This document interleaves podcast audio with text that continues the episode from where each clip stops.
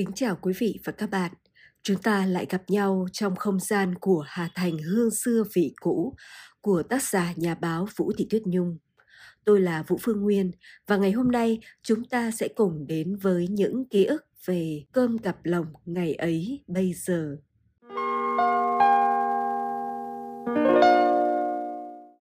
Có một lần vào quãng năm 1983 hay 1984 trí đó, trên đường đi làm từ Nguyễn Thái Học lên phố Hàng Dầu, tôi đã tận mắt chứng kiến một cảnh tượng khó quên. Một anh chàng dáng thư sinh, chừng ngoài 30 tuổi, đang phóng xe đạp bon bon thì bị vấp ngay đoạn đường chắn tàu cửa Nam. Do tại ảnh vội vàng nhường đường cho một chị bụng bầu lại đang đèo con nhỏ mà loạn choạng tay lái, chiếc cặp lồng cơm văng ra, lăn lồng lốc, tung tóe nhưng tất cả chỉ có mỗi đám cơm đột ngô trắng vàng, lẫn mấy giải rau muống tái ngắt, loằng ngoằng vương trên miệng cặp lồng. Dăm bảy quả cà thâm xì lăn tòn tọt xuống đường dây sắt. Anh chàng đỏ bừng mặt, vội vàng bật dậy nhặt chiếc cặp lồng méo góc, ngoắc lại vào ghi đông xe phóng vèo đi. Mọi người, trong đó có tôi, đều đã dừng lại chừng 15 giây. Chả ai nỡ cười thành tiếng có người chép miệng ái ngại. Thôi thế là trưa nay nhịn đói rồi. Dáng này có dễ là giáo viên đây. Trông có khi như nhân viên hành chính ấy. May còn nhặt lại được cái cặp lồng. Chứ lại còn gì, không chiều về có mà chết với vợ. Thực ra, tập quán cơm cặp lồng đã được khởi phát từ thời bao cấp. Nhưng không phải ngay từ đầu thời bao cấp những năm 60-70 trong thế kỷ trước. Vì trong những năm ấy, đa phần công nhân, viên chức, giáo viên ở Hà Nội vẫn theo giờ làm việc cũ, chia hai ngày hai buổi sớm chiều. Buổi trưa được nghỉ tận vài ba giờ đồng hồ.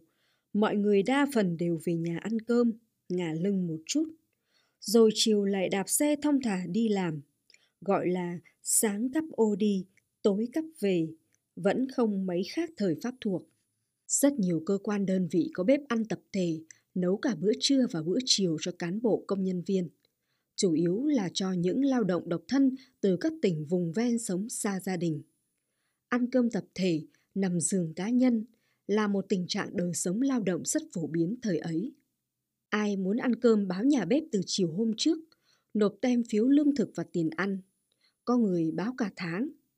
Đương nhiên là hầu hết đều trừ ngày Chủ nhật, anh em tranh thủ về thăm vợ con ở quê nhà.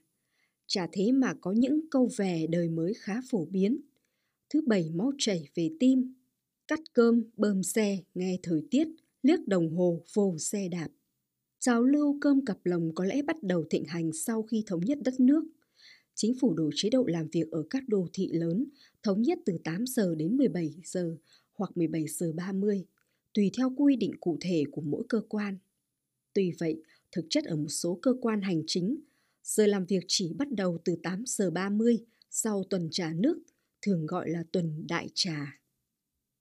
Dần dần, các nhà bếp tập thể cứ tàn giã rồi được giải thể hàng loạt do những khó khăn tăng cao trong thời kỳ bao cấp.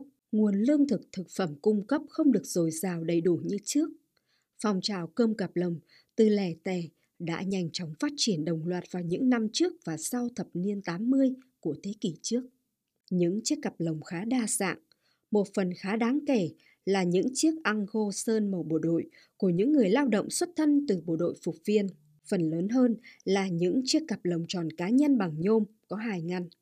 Ngăn dưới sâu lòng đựng cơm, ngăn trên nông lòng đựng thức ăn khô. Cặp lồng hình thức có thể khác nhau, nhưng nội hàm bên trong đa phần giống nhau. Cơm có thể độn mì hay độn ngô, thậm chí độn bò bò. Nhưng thức ăn vẫn cứ như thể được nấu chung tại một nhà bếp tập thể đa phần chỉ có tí rau, tí dưa, hoặc mấy miếng đậu phụ mậu dịch, răm ba quả cà, thêm mấy hạt lạc răng muối trắng phớ, mặn chát. Nhà nào đem thêm một quả trứng luộc hay trứng rán, hay mấy con tôm rang hoặc miếng cá kho, hoặc vài ba miếng thịt lợn rán, đã thuộc hạng gia đình có điều kiện, theo cách nói của lứa trẻ thời nay. Nhà nào có miếng thịt gà, thịt vịt, hay giò chả kho mặn mang đi chỉ có thể là hôm trước nhà ấy có dỗ chạp còn thừa hoặc là gà vịt nhà nuôi bị rủ toi, thịt vội, rang mặn, sực lên mùi gừng cay.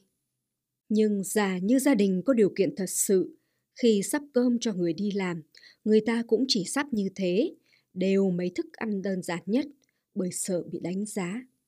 Nghèo là đồng phục mà, ai chơi trội có ngày chết. Ngày ấy ở đâu cũng có mấy người đàn bà chuyên thóc mách chuyện này chuyện khác. Nhiều khi bắt đầu từ chính những chiếc cặp lồng cơm tội nghiệp.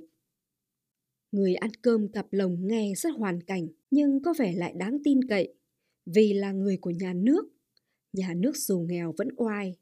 Tuy nhiên, oai ở đâu thì oai, chứ với cánh lái xe đường dài vốn rất thực tế, bởi là giới nghề sớm tiếp cận cơ chế thị trường, thì họ đã truyền tai nhau câu thành ngữ, đón quang gánh, tránh cặp lồng. Quang gánh của cánh bán buôn đón xe thì tay lái may còn được hưởng tí màu mè. Chứ cặp lồng của cánh làm công ăn lương ba cọc ba đồng thì ôi thôi, hỏng ăn. Nhà báo Ngô Thanh, trưởng ban thể thao giải trí của Đài Phát thanh Truyền hình Hà Nội, sinh năm 1976, vẫn được hưởng chút hương vị của thời bao cấp, đã bổ sung cho tôi câu thành ngữ ấy. Sáng ra, những chiếc cặp lồng cơm được sắp vội vàng đem ngoắc vào ghi đông xe đạp cho người lao động, rong ruổi đến công trường xí nghiệp. Chúng lanh canh, long cong tấu nhạc suốt những đoạn đường dài.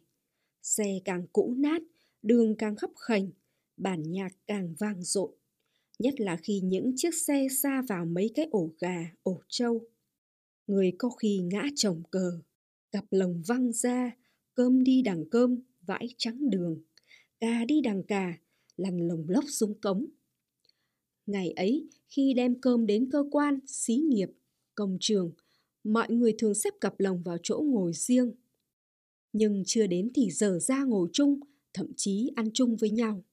Thời bấy giờ chưa có tủ lạnh hay lò vi sóng. Mùa hè cứ thế đem cơm rau nguội mà ăn, mùa đông thì ngâm qua vào chậu nước nóng rót từ phích nước trong văn phòng. Anh em công nhân công trường thì kiếm ít củi vụn hay bìa cát tông, trụm mấy viên gạch, bắc mấy thanh sắt, xếp dăm bảy chiếc cặp lồng đốt lửa đùng đùng, rồi vừa ăn cơm vừa sưởi ấm. Thế nên trên đường đi làm, người ta thường bắt gặp những chiếc cặp lồng đen nhèm, méo mó, treo trên ghi đông xe, thì dù chả nhìn thấy quần áo chủ nhân, cũng biết họ đích thị là lính công trường.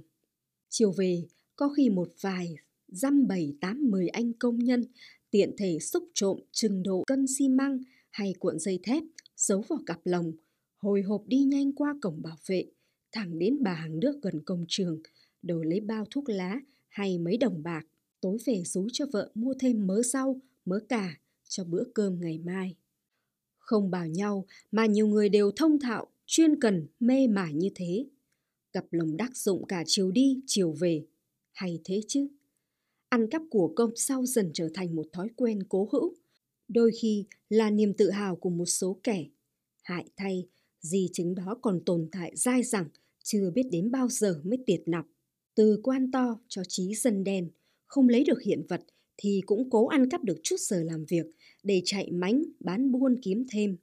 Hoặc có khi chỉ là để rong chơi trả lá qua ngày. Đương nhiên không bao giờ tất cả mọi người đều như thế. May sao? Bữa cơm thời bao cấp, đồng nghiệp chia sẻ cho nhau đôi hạt lạc, mấy quả cà, dù cặp lồng nào cũng lạc cũng cả, lấy cớ khen chê câu chuyện làm quà. Nào mẹ anh kia nấu ngon, vợ chú kia thổi vụng.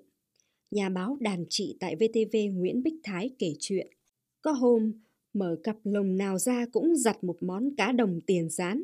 Bởi vì hôm trước, hàng mậu dịch ưu tiên vào cơ quan bán độc cá đồng tiền, loại cá nhỏ đầy xương răm cứng queo. Ngẫm lại vẫn thấy quái lạ cho cái bản thân tôi. Hồi tôi ngén đứa con gái đầu lòng, toàn thèm ăn cá đồng tiền rán. Có hôm bám lan can như đánh đu ngoài ban công nhà tập thể mà hít lấy hít để mùi cá đồng tiền rán dầu lạc thải loại từ nhà máy chế biến thực phẩm 19 tháng 5 trên Sơn Tây, phân phối cho các cơ quan thân thiết. Càng hít hơi, lại càng thèm chảy nước miếng. Chị hàng xóm nghe tin thương cảm, xúc cho luôn một nắp cặp lồng cá rán. Sườn cá còn lòi ra khỏi bụng cá. Cá ươn nó thế, Vậy mà cái giống cá đồng tiền ấy đã mất dạng theo cái thời bao cấp kinh hoàng xưa, nay không còn chút bóng dáng nào ngoài phố chợ. Nghệ sĩ Hải Minh Vượng kể lại kỷ niệm cũ trong chương trình truyền hình Quán Thanh Xuân của VTV vẫn còn chua sót.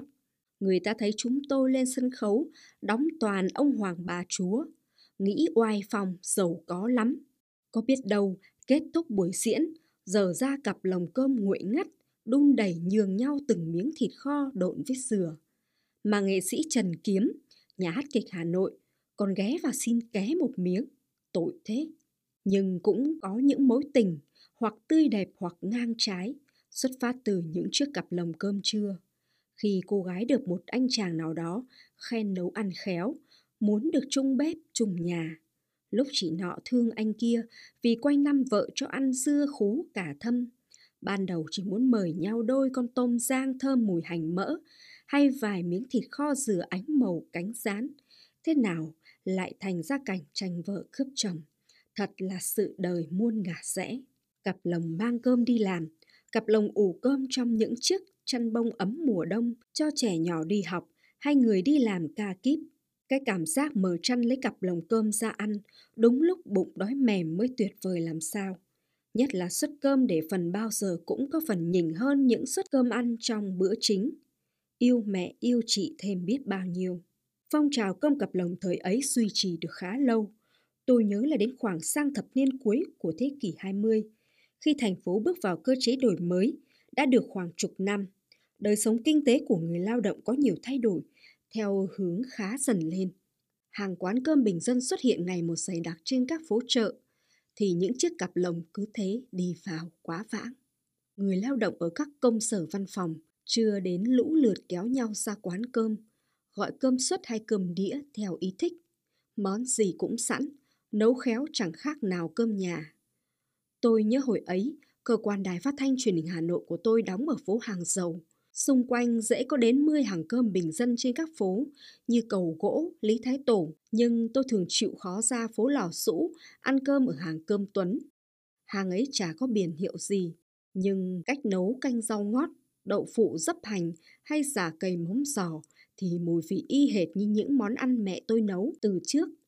Nhất là dưa muối vàng rộm, cà nén giòn tan. Tuy nhiên, khi bắt đầu bước sang thập niên đầu tiên của thế kỷ 21, hầu hết các cơ quan văn phòng công sở Hà Nội đã được trang bị máy điều hòa nóng lạnh, thì dân văn phòng ngại đi ra ngoài, thường gọi cơm hộp về ăn rồi tranh thủ nghỉ trưa. Suất ăn ban đầu khoảng 15-20 nghìn chi đó, sau tăng dần lên, đến nay đã khoảng 40-50 nghìn một suất.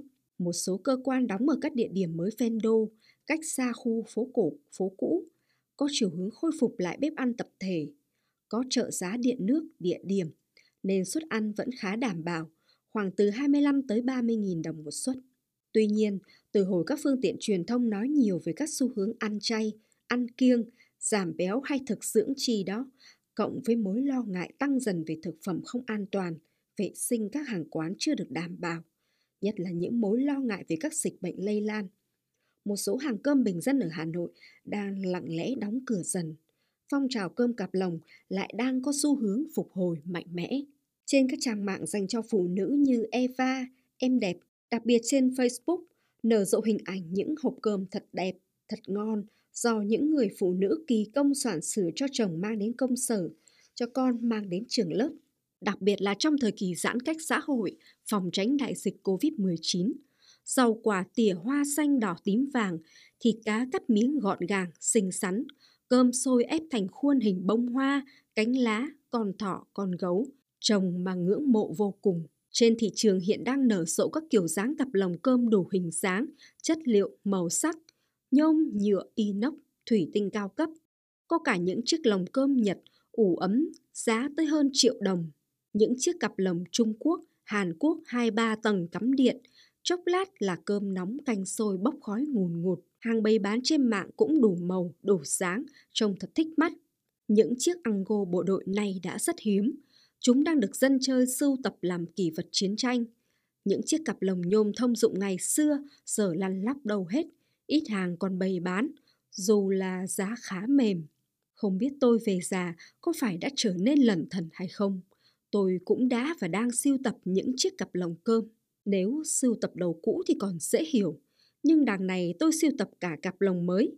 Lý do ban đầu là vì tôi dù đã nghỉ hưu nhưng vẫn đang cộng tác với một cơ quan truyền thông quân đội theo chế độ giờ làm việc thông tầm. Dù cơ quan có bếp ăn tập thể cơm nước khá ngon lành, đảm bảo, Nhưng tôi cùng một số bạn trẻ trong cơ quan vẫn thích ăn cơm nhà mang theo cho đúng khẩu vị. Lý do thứ hai chính là vì hiện giờ trên thị trường có nhiều mẫu cặp lồng cơm rất đẹp và tiện lợi. Lâu lâu tôi lại đổi một bộ cho sạch sẽ hợp vệ sinh. Nhưng cái chính là vì tôi thích cái đẹp và sự tiện nghi của những chiếc cặp lồng hiện đại. Ngoài cặp lồng, tôi thường đem thêm những hộp sưa cà muối, bầu muối, chám dầm, xấu ngâm mời các bạn trẻ ăn cùng. Các đồng nghiệp trẻ vui thích lắm. Cô ơi, muối xưa ngon thì là làm thế nào hả cô? Cháu muối xưa toàn bị hỏng. Chám dầm là lần đầu tiên cháu được ăn đấy ạ. Vị lạ quá. Cháu xin cô ít bầu muối chua về nhà nấu bát canh cá như cô bảo nhé. Niềm vui sao có thể sánh bằng. Thành ra ngày nào lên cơ quan, tôi cũng túi nhỏ túi to lình kình. Đám con cái tôi kêu trời vì các ngăn tủ bếp lồng cùng đầy các loại cặp lồng cũ và mới. Xếp lồng chồng kêu sủng soảng. Tôi cười cười chữa ngượng. Để thi thoảng mẹ nấu thức ăn gửi cho các nhà anh em con cháu cho an toàn. Hộp nhựa nghe bảo độc hại lắm, bỏ gần hết rồi. Với lại bố các con hay ốm đau đi bệnh viện, cặp lồng mang cơm nhà ăn cho ngon miệng. Chúng con ăn thiếu gì thì gọi đồ trên mạng, đồ Tây đồ ta, điện thoại nhằng cái có ngay. Mẹ cứ lo xa ốm người. Bây giờ bệnh viện nào chả có nhà ăn, cơm cháo gì cũng sẵn, sao mẹ cứ phải vất vả làm gì? Thế đấy các con tôi. Chúng không biết rằng người Hà Nội đã từng trải qua ba bốn đời cơm cặp lồng, từ thô sơ tới hiện đại. Đâu có dễ từ bỏ thói quen đã ăn sâu trong nếp sống hàng ngày. Những chiếc cặp lồng như những vật chứng của lịch sử ăn uống, sinh hoạt, gắn với biết bao no đói, buồn vui của mấy thế hệ người Hà Nội trong nửa thế kỷ qua. Có lúc chúng được quý hóa giữ gìn, có lúc lại bị xa rời, bỏ bẵng. Nói nhỏ thôi, tôi vừa mua được trên mạng một chiếc cặp lồng cắm điện ngoại nhập. Nó có bốn ngăn, hình chữ nhật, màu trắng pha tím nhạt thật trang nhã, duyên dáng, dễ thương. Nó có thể vừa nấu cơm, kho thịt, luộc rau, nấu chè cùng một lúc trong khoảng 30-45 phút. Hoàn hảo và thú vị biết mấy. Hộp cơm khác nào bộ đồ chơi nấu bếp thời thơ bé, đám con gái nhỏ Hà Nội trên nửa thế kỷ trước, hằng ao ước mà không thể có nổi, nay đang hiện hữu trước mắt. Bầy cơm canh nghi ngút nóng xa bàn, mà lắm lúc tôi còn mải ngắm quên cả ăn. Nhưng bất chợt, có lúc trước mắt như thoáng hiện hình ảnh chiếc cặp lồng nhôm Hải Phòng méo mó, cuốn khăn bông giữ ấm, đặt trong chiếc túi vải bạt màu nước xưa, có quai ngoắc vào ghi đông chiếc xe mobilet chóc sơn. Nhớ một sớm mùa đông năm nào, mẹ sới cơm cho bố mang đi ăn trưa ở văn phòng công ty hợp doanh vận tải ô tô. Ấy là khi bố tôi sắp đến tuổi nghỉ hưu, mái đầu đã ngả màu tiêu muối. Câu chuyện hôm nay xin dừng lại ở đây. Xin mời để lại các bình luận để chia sẻ cảm xúc, ý kiến, like và share nếu thấy màu chuyện thú vị. Hà Thành hương xưa vị cũ xin trân trọng cảm ơn quý vị và các bạn. Thân mến, chào tạm biệt.